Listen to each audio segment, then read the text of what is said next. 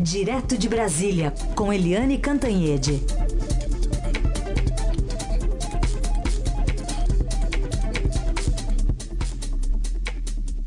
Oi, Eliane, bom dia. Bom dia, Raíssen, bom dia, Carolina, bom dia, ouvintes. Bom dia, Eliane. Eu quero aproveitar esse nosso bom dia aqui para pedir desculpas ao presidente, aos ouvintes, porque ontem eu cometi um erro. Na hora que eu fui dizer que o presidente Jair Bolsonaro ia tomar a última dose de antibióticos e, e, que deveria ter alta ontem mesmo, eu me confundi e falei a última dose de quimioterapia. É, eu até explico para vocês que na véspera à noite eu estava no WhatsApp é, com amigos falando de quimioterapia, de outros amigos comuns e eu acho que eu fui dormir meio impactada com isso e troquei antibiótico por quimioterapia. O presidente Jair Bolsonaro não está tomando quimioterapia nenhuma, ele estava tomando antibiótico para é, controlar e combater aquela, in, aquele início de pneumonia e o presidente está muito bem de saúde. Teve alta hoje, chegou a mil por hora, sorridente, é, só que com problemas políticos. Mas então fica aqui a correção. Errei, errei. É, foi uma confusão, eu não tinha percebido, só fui perceber de noite porque me avisaram que estava saindo nas redes. Fica aqui o meu, meu pedido de desculpas, a correção, não tem quimioterapia nenhuma, eu nunca ouvi falar que o presidente estava fazendo quimioterapia nenhuma, isso não existe, tá bom? Tá certo. Fechado. Aliás, depois, inclusive, a gente falou aqui de antibiótico, acho que foi uma palavra perdida ali mesmo. O contexto é, dava para também tirar a conclusão de que era apenas o antibiótico, a medicação tomada aí pelo presidente. Mas, enfim, é, recado dado. Vamos falar sobre um clima que não está nada amistoso, apesar de estarmos no Valentine's Day, viu, Eliane? Hoje é 14 de fevereiro, lá o mundo comemora o romantismo, né? E aqui a gente vê mais, talvez, o lado... É, de barraco, assim, da novela mexicana, porque é, tem a volta do Bolsonaro a Brasília, como você disse, força total, pique total, mas um clima quente, uma batata é, bem quente para resolver, envolvendo o filho, o Carlos, é, o, o, o Twitter também, e um ministro importante, que é o Gustavo Bebiano. Olha, é, é, inacreditável essa história toda, porque tudo começa com uma denúncia de que o PSL, o partido do presidente, usava laranjas é, para, enfim, desviar e usar o fundo é, do, da, eleitoral do partido aí no ano passado. Né? Então, por exemplo, é, desviava parte do fundo eleitoral para várias candidatas que não eram candidatas efetivamente. É, uma delas, inclusive, recebeu 400 mil reais e teve 200 e poucos votos. Então, era é, a, sensação aí, a dedução é de que o dinheiro era é, repassado para elas para voltar para o partido de outra forma. E, um, e quem era o presidente do partido interinamente durante a eleição era o atual ministro Gustavo Bebiano, que é secretário-geral da presidência da República.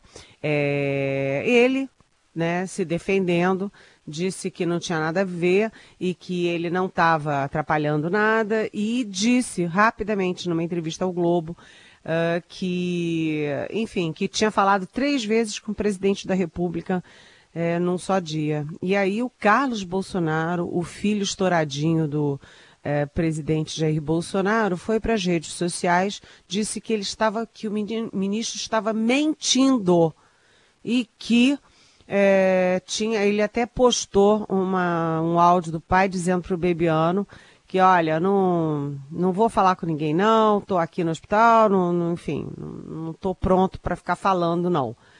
É, aí ficou todo mundo assim, ué, é, por que, que o Carlos Bolsonaro tinha que desmentir o ministro para dizer que o ministro não tinha falado com o pai coisa nenhuma? Quer dizer, o ontem era o dia de todo mundo estar tá comemorando a volta do Bolsonaro, que desceu do avião todo sorridente, abraçou o vice é, Hamilton Mourão. É, por que, que o Carlos Bolsonaro fez isso? Solapou a volta do presidente, do pai dele. E aí, uh, aquela sensação, ué, mas é um embate entre o filho e o Bebiano, que isso vem desde a campanha, porque o Bebiano e o Carlos Bolsonaro disputavam ali a estratégia, a forma de, de comunicação, esses embates todos via é, redes sociais, enfim, a relação deles já estava deteriorada, eles dois não se falavam mais. E aí, para surpresa geral, para choque geral, o próprio presidente Jair Bolsonaro tomou partido a favor do filho dele é, e é, reproduziu na internet, retuitou o Twitter do filho, é, desculpe a expressão, mas esculhambando o ministro Bebiano. A situação do Bebiano, portanto, está muito frágil. Ele foi dormir ontem muito é, numa situação periclitante. Ninguém sabe se ele tem condições de, de continuar no governo, mas ele deu é, entrevistas dizendo que não, que não vai sair do governo. Ou seja, ele não pede demissão, mas ele pode sim ser demitido. É uma é, crise é sim uma crise e uma crise que envolve um ministro do, do Palácio do Planalto, e aí a gente lembra como é a composição do Palácio do Planalto. Né? São todos militares, exceto dois políticos, o Bebiano na Secretaria-Geral e o Onix Lorenzoni na Casa Civil. Nenhum dos dois é tratado como estrela de primeira grandeza no governo, pelo contrário, vivem sob ataque. Agora, agora o Bebiano está sob ataque do filho do presidente e o presidente tomou partido do filho. É eis uma crise já na volta do presidente Jair Bolsonaro a Brasília. O Eliane, a gente está vendo essa fritura pública, então, do ministro Bebiano. Por outro lado, tem um silêncio sobre Flávio Bolsonaro, também filho do presidente e senador. Até aproveito para encaixar uma pergunta aqui da Cátia Taboão da Serra.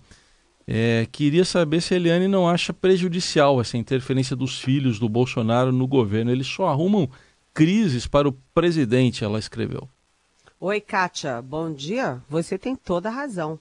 A gente sempre diz, né, uh, presidente não pode meter os filhos no governo, filho não manda. Né? E o presidente Bolsonaro já assumiu uh, despachando o Eduardo Bolsonaro, filho dele, eleito agora deputado federal, para os Estados Unidos como se fosse um representante do governo brasileiro, um, um representante do Brasil, é, falando na Casa Branca, falando com empresários, quer dizer, não tem o menor sentido isso. Além disso, é, ficou realmente, Heisen, como você me perguntou, uma situação assim muito desigual, né? Porque o Flávio Bolsonaro foi pego aí com é, funcionário dele, o motorista do, gabinete dele movimentava um milhão e duzentos por ano, os funcionários do gabinete é que depositavam na conta desse motorista, tinha funcionário que não aparecia, tinha um outro que tinha relação com milícia, e o Flávio Bolsonaro, agora eleito senador, nunca teve que dar satisfação sobre isso. Até os próprios militares do governo ficam incomodados dizendo isso tem que ser esclarecido, é. Mas o Flávio Bolsonaro não precisou dar explicação. E o Bebiano precisa dar, porque o filho, o outro filho do presidente, obriga o Bebiano a dar e desautoriza publicamente o Bebiano. Ou seja, a gente tem um governo em que existe a figura do filho. O filho é um cargo que diz o seguinte: eles não têm que dar satisfação de nada, mas eles podem é, desautorizar ministros. O presidente Bolsonaro está deixando os próprios é, é, militares do governo meio perplexos com isso. Filho não é cargo, né? Filho é amoroso, você come churrasco, você é, chora, você até briga com ele, mas filho não tem poder para essas coisas todas, para calar diante do Ministério Público, muito menos para des desautorizar é, é, ministros do governo. Ou seja, se o Bebiano cai hoje, o que não é descartado aqui no meio político, é, vai ficar dizendo: olha, quem faz e quem derruba ministro é o filho do presidente, são os filhos do presidente. Aliás, um deles, o próprio Eduardo Bolsonaro, que eu citei aqui, o o chanceler é, é, é impectore do presidente, ele é que escolheu Ernesto Araújo como chanceler. Ou seja, é um excesso de poder que acaba, quando tem problema, acaba caindo no colo e no gabinete do presidente da República. Pois é. Aliás, é, deixa um clima meio, acho que, incerto também na base governista, porque é, dá a impressão de que o, Bolsonaro não, não, não, vai hesitar em jogar quem quer que seja os leões para salvar a própria pele, né? levando em conta o status aí do, do Gustavo Bebiano. Aliás, mais cedo a gente até conversou com o Major Olímpio, que é o líder do PSL no Senado, ele, ele particularmente é, classificou como normal o comportamento dos filhos, essa ingerência deles no governo, mas também saiu em defesa do ministro. Vamos ouvir um trechinho. Gustavo Viviane é alguém da absoluta confiança é, do presidente, tanto que foi colocado como um de seus ministros, numa escolha pessoal, como foram todas as escolhas de ministros. Eu espero que se já se resolva e se esclareça isso para que não possa gerar uma crise de maior consequência. Vamos ver o que vai acontecer a partir de agora, né, né Eliane? É, pois é. Essa crise entre o Bebiano e os filhos já vem desde a campanha. É. Agora, o Bebiano foi muito leal, muito importante na campanha. Ele teve uma presença muito firme e ele apoiou o Bolsonaro quando o Bolsonaro ainda era só um projeto. É ele tem o seu valor e aí isso tudo deixa a bancada, do, a, a, bancada jovem, né? Jovem não em idade, mas em inexperiência do PSL toda muito confusa, né? Afinal das contas, o que está acontecendo?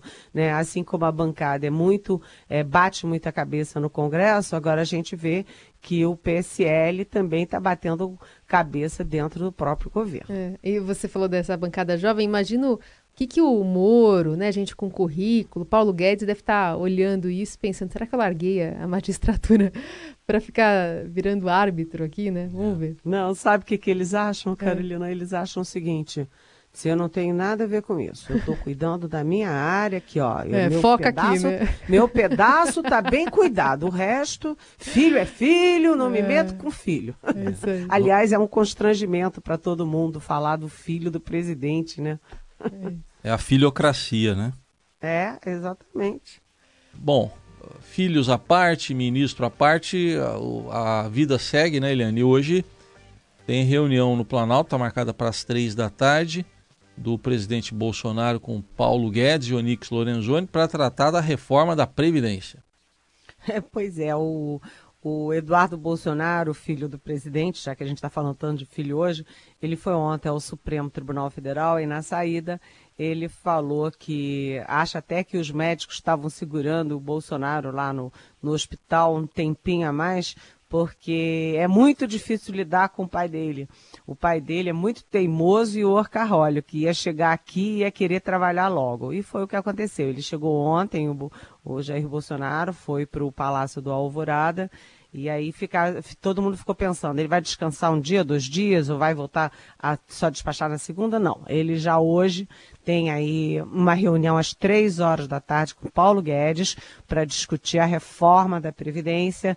E o Bolsonaro também avisou para os ministros ficarem meio de prontidão é, meio assim, até disponíveis para cancelar as agendas. Então eu não descartaria, apesar de não ter uma informação direta sobre isso, mas não descartaria ele tentando fazer aí até uma é, mini é, reunião ministerial entre hoje e amanhã e ele está realmente a mil por hora. Essa reunião de hoje às três horas da tarde com o Paulo Guedes, ela é importantíssima, porque o Paulo Guedes checou várias opções de reforma, ele tem os cálculos prontos. Se é a, ele, a meta dele é economizar um trilhão de reais é, com a reforma da Previdência. Se ele tem assim, se a reforma for é, idade mínima, 65 para homem, 65 para mulher, a, a economia é de tanto. Se for como o presidente já chegou a falar publicamente e está tudo caminhando para si, 62 para homem,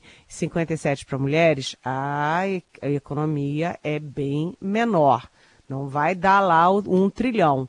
Então, ou vai demorar mais para chegar no um trilhão, ou vai ter que apressar a transição, e aí tem um impacto maior na transição para quem já está no sistema.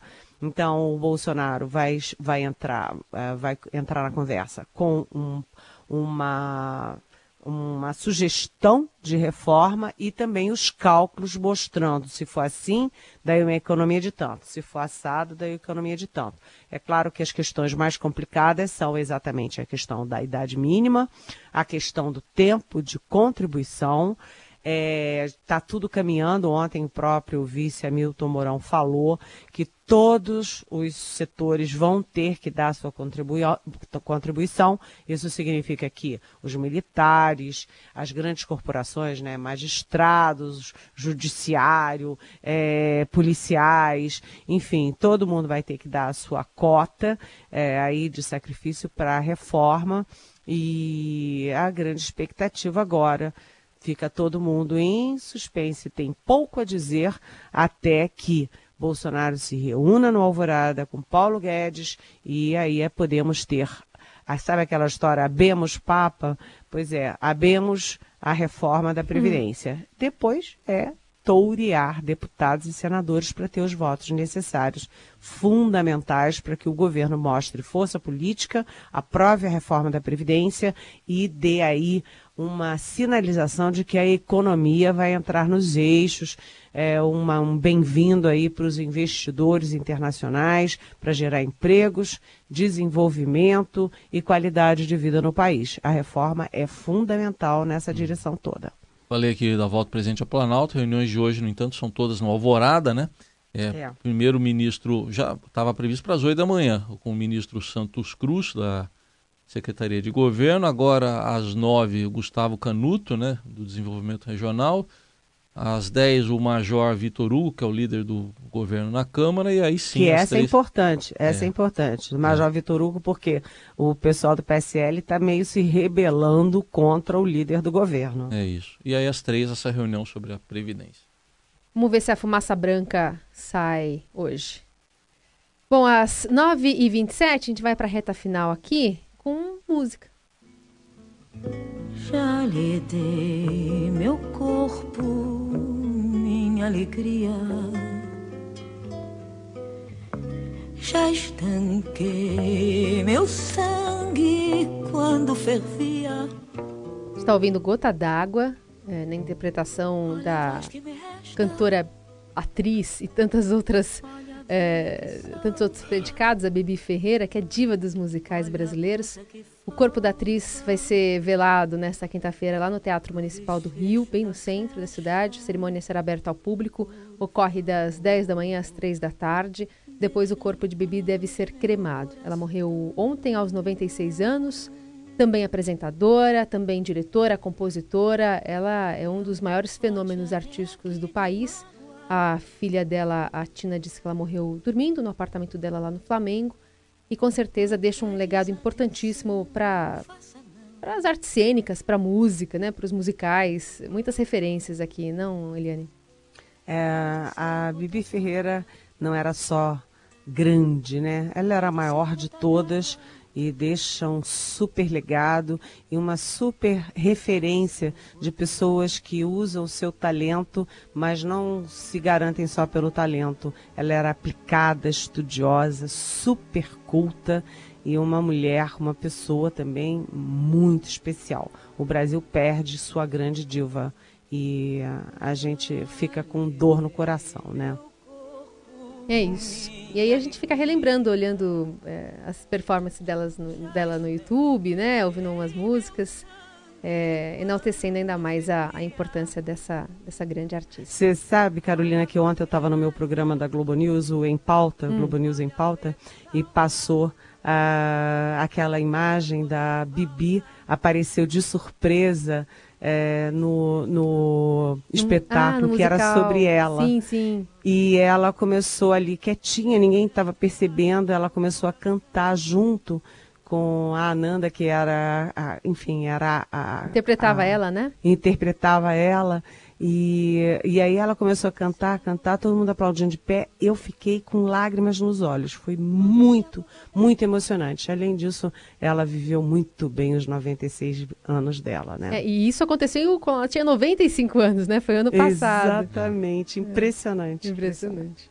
Inclusive, quando ela fez a Edith Piaf, os comentários na época eram que era, era uma coisa mediúnica o, o negócio. A apresentação era uma coisa, era mediúnica, tamanha a semelhança, né? Mas fica aí o registro.